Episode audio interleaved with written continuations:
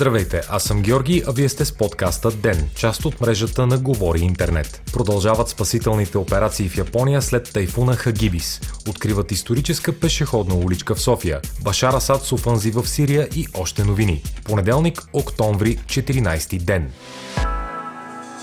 Най-унищожителният тайфун от около 6 десетилетия насам удари Япония през уикенда, съобщава BBC. Стихията с името Хагибис се предвижи от югоисток към японските острови с пориви на вятъра до 200 км в час. Потвърдените до тук загинали са най-малко 35 души, а ранените са повече от 170. 18 души са в неизвестност. Тайфунът нанесе огромни материални щети, сред които и потънал търговски кораб. В спасителните операции участват около 110 000 души, 27 000 от които са мобилизирани войници от японската армия. Кореспонденти на BBC в Япония изтъкват изумителната ефективност на системата за справяне с наводнения и оттичане на води в столицата Токио. Мрежата от подземни тръби построена под улиците на мегаполиса с цената на милиарди долари, е успяла да се справи с последствията от най-голямата буря от повече от половин век насам до степен, в която столичният град е почти непокътнат. За съжаление, други силно населени градове, включително и такива извън Япония, като Шанхай и Манила, не са така добре технологично подготвени. Към момента около 92 000 домове остават без електричество вследствие на тайфуна Хагибис.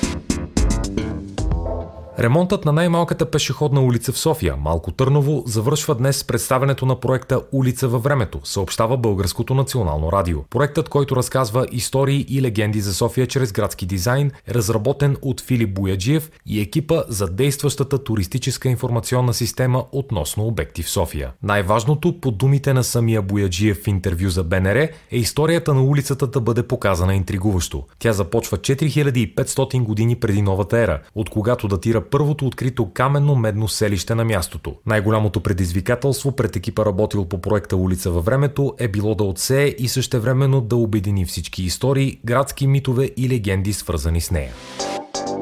Подкрепени от Русия, сирийски военни сили навлязоха днес в контролирани от кюрдите територии на юг от границата с Турция, съобщава агенция Reuters. Придвижването на войските на сирийския президент Башар Ал-Асад се осъществява по-малко от 24 часа, след като Съединените американски щати обявиха цялостното си оттегляне от зоната. Кюрдите са дали зелена светлина на навлизането на сирийската армия като спешна мярка срещу турското нашествие, стартирало миналата седмица след решението на американския президент Доналд Тръмп да изтегли американските бойни части части в района. Сделката между кюрдите и правителството на Асад е голяма победа за сирийския президент и неговия най-голям външен поддръжник Русия. По силата на споразумението между кюрдите и Дамаск, сирийските войски са навлезли в стратегически важния град Тел Тамер и са установили контрол над магистрала М4, която е на 30 км южно от границата с Турция. Държавните медии показаха триумфалното пристигане на правителствените сили и радушното им посрещане в Аин Иса. Въпросното селище е много близо и до град Рака, бившата столица на халифата на Ислямска държава, отвоюван от кюрдските бойни сили преди около две години.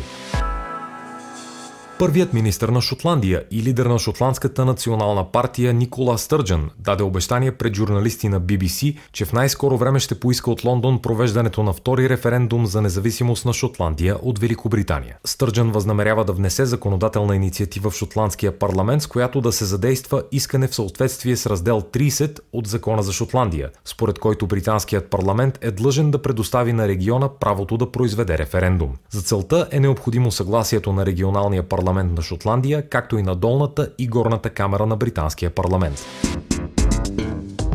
Днес се разбра кои са лауреатите на Нобеловата награда за економика, съобщава Дневник. Абиджит Банержи, Естев Дюфло и Майкъл Креймър са получили приза за експерименталния си подход към намаляване на глобалната бедност. Освен научни партньори, Банержи и Дюфло са и съпрузи. Тримата учени ще си поделят по-равно 9 милиона шведски крони от наградния фонд. Методът им се състои в разделянето на големия проблем на по-малки и лесно решими въпроси. Например, какви интервенции биха били най-ефикасни, за да се подобри детското здраве. Подходът им е базиран на научните им изследвания и на полевата им работа през 90-те години в страни като Кения и Индия.